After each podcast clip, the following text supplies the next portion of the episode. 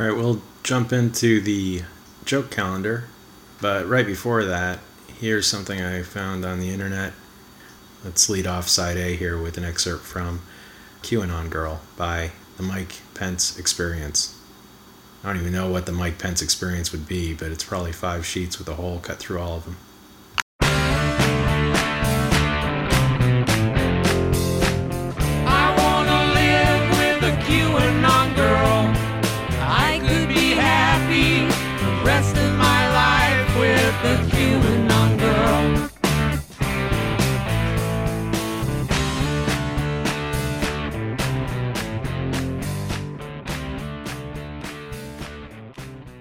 This one's called The Joke Calendar, starring Fearless Falcon and the Three Cops.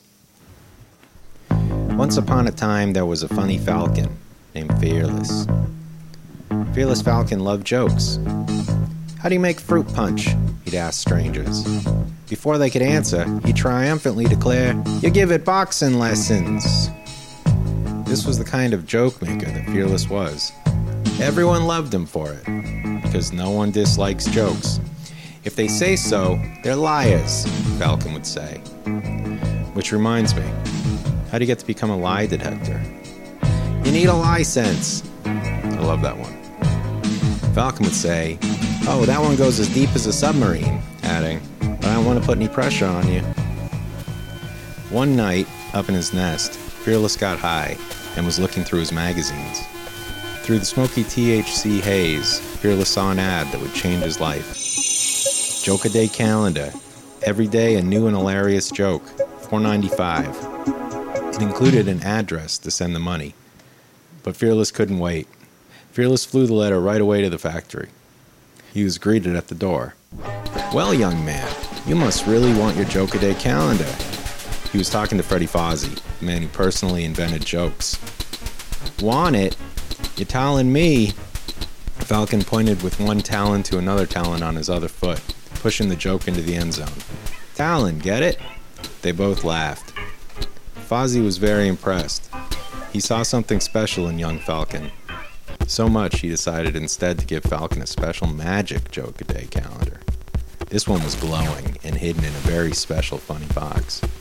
You could hear jokes just floating out of it. "You might want to go on an all-almond diet," the calendar would say. "But that's just nuts." The calendar would trail off in its own joy. Fozzie looked at Falcon with the most serious eyes imaginable. Beware. Every single one of these jokes are hilarious, and there's a chance you might be killed for it. Fozzie wasn't lying. Back at the police station, there were three really mean cops.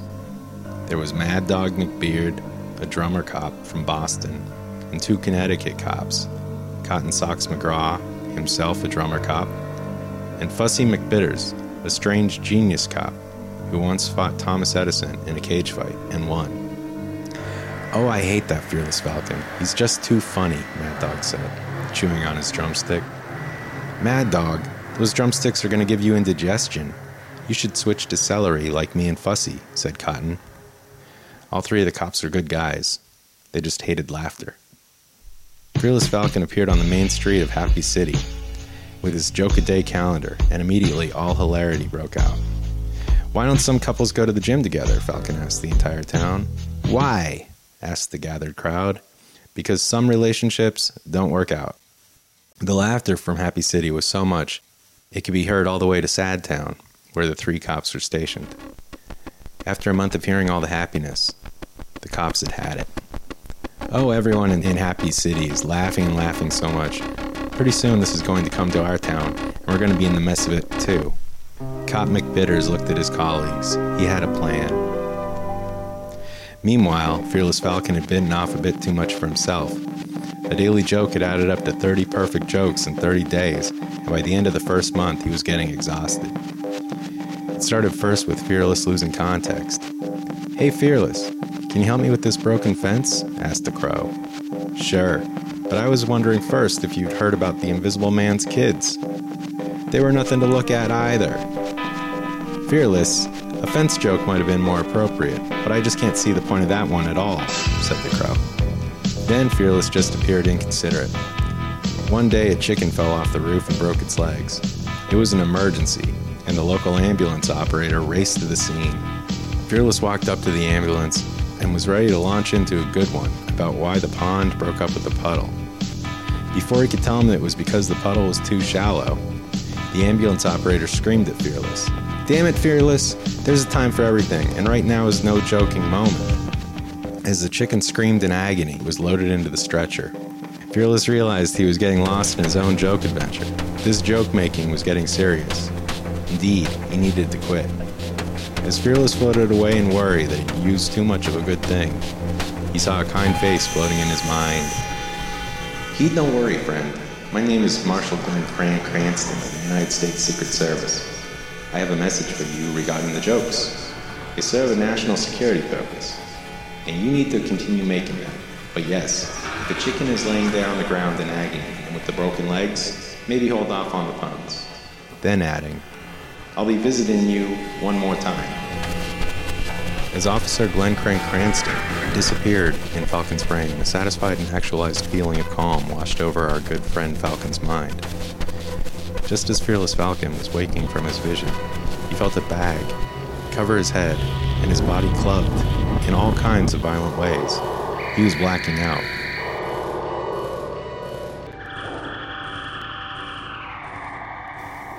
We now cut to the next scene. Empty cabin on the edge of Sad Town. Solid moon. We see the shadows of activity from one of the windows as the chimney chugs out smoke. Peering in, we find the three cops working busily in the living room. They're trying to tell a joke. "I don't know if I said it right," Cotton Sox said, frustrated. Fussy McBitters jumps in. "Yeah, say again, how many toothpicks does it take?" McBeard leaps in and screams, seventeen. They've all botched the joke. The three cops have stolen Fearless Falcon's joke-a-day calendar, and it's proving too much for them to handle. "These jokes are too hot," they all screamed. The joke calendar then awoke in a rage and screamed at them. "When life gives you melons, you're dyslexic." All three of the cops fell on their backs. As a flurry of puns filled the cabin, McBeard grabbed the calendar and with the last of his strength threw it in the icebox. As the freeze overcame the calendar, it could only mutter simple monosyllabic puns, and then silence. The three cops laughed. They might not be able to use the calendar, but Fearless Falcon wouldn't ever either. The next day was the saddest day ever in Happy City. No new jokes could be found, and there was no idea on where Fearless Falcon was either. Up on the mountaintop, a shine of light through the leaves, and Fearless Falcon awakes. He pulls the tarp off his head. To his surprise, there is Officer Glenn Cran Cranston of the Secret Service, sipping coffee in the flesh. "Hi, Fearless. You didn't hear from me, but there's jokes to be found in the cop's cabin back in Sad Town." Up in the air, Fearless flew. "Thanks, Secret Service. Anytime," said Officer Glenn Cran Cranston. Fearless pounced into three cops' cabin. "I heard it on good authority that you have my jokes," Fearless Falcon screamed. It didn't take long for Fearless to find his joke day calendar in their icebox. It was freezing and needed to be covered in a blanket, but it was alive. three hundred twenty jokes remained unread. "How'd you ever figure it out?" screamed all the sad cops. Falcon said that when it comes to finding a frozen joke-a-day calendar, a bird must boldly go where snowman has gone, and after that, take it day by day. They got into a giant joke fight at that point. Puns were flying back and forth along with jabs, quips, rejoinders, crazy asides, and even passive-aggressive boomerangs. A giant cookie jar fell off the shelf, and as Fearless Falcon was about to point out, "Hey, that's how the cookies crumble," a cat walked into the room and looked over at the cops and at Fearless Falcon and said, "Hey, aren't you Fearless Falcon, the famous joke maker? And aren't you the three cops, the famous Joe Caters?" And Fearless looked at the three cops and he said, "Hey, look at that, everybody, a talking cat."